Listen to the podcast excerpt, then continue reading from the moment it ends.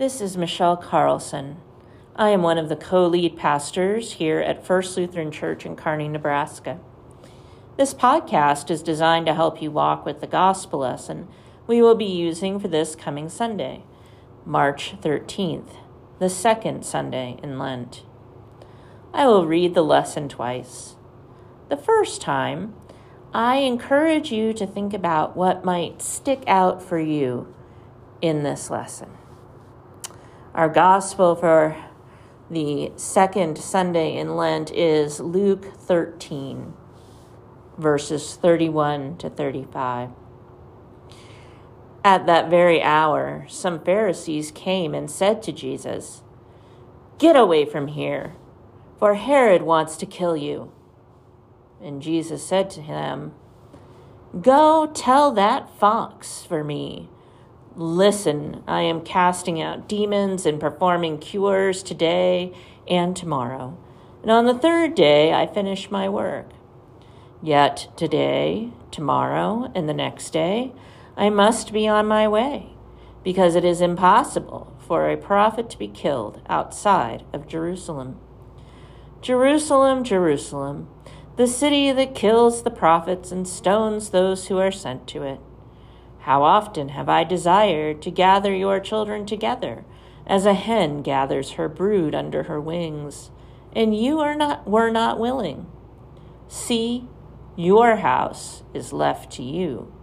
And I tell you, you will not see me until the time comes when you say, Blessed is the one who comes in the name of the Lord.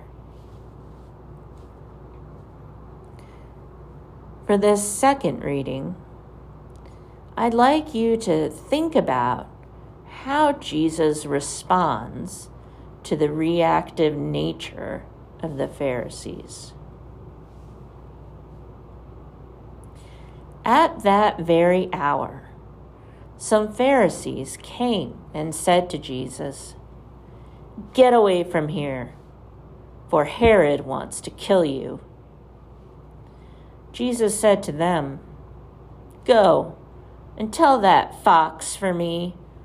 Listen, I am casting out demons and performing cures today and tomorrow, and on the third day I finish my work.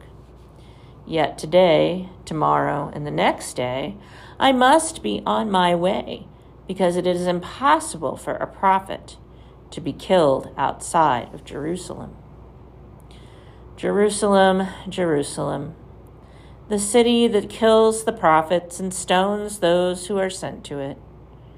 How often have I desired to gather your children together as a hen gathers her brood under her wings, and you were not willing. See, your house is left to you, and I tell you, you will not see me until the time comes when you say, Blessed is the one who comes in the name of the Lord. Let us pray.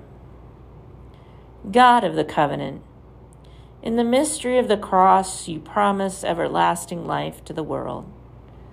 Gather all peoples into your arms and shelter us with your mercy, that we may rejoice in the life we share in your Son, Jesus Christ our Savior and Lord, who lives and reigns with you and the Holy Spirit, one God, now and forever.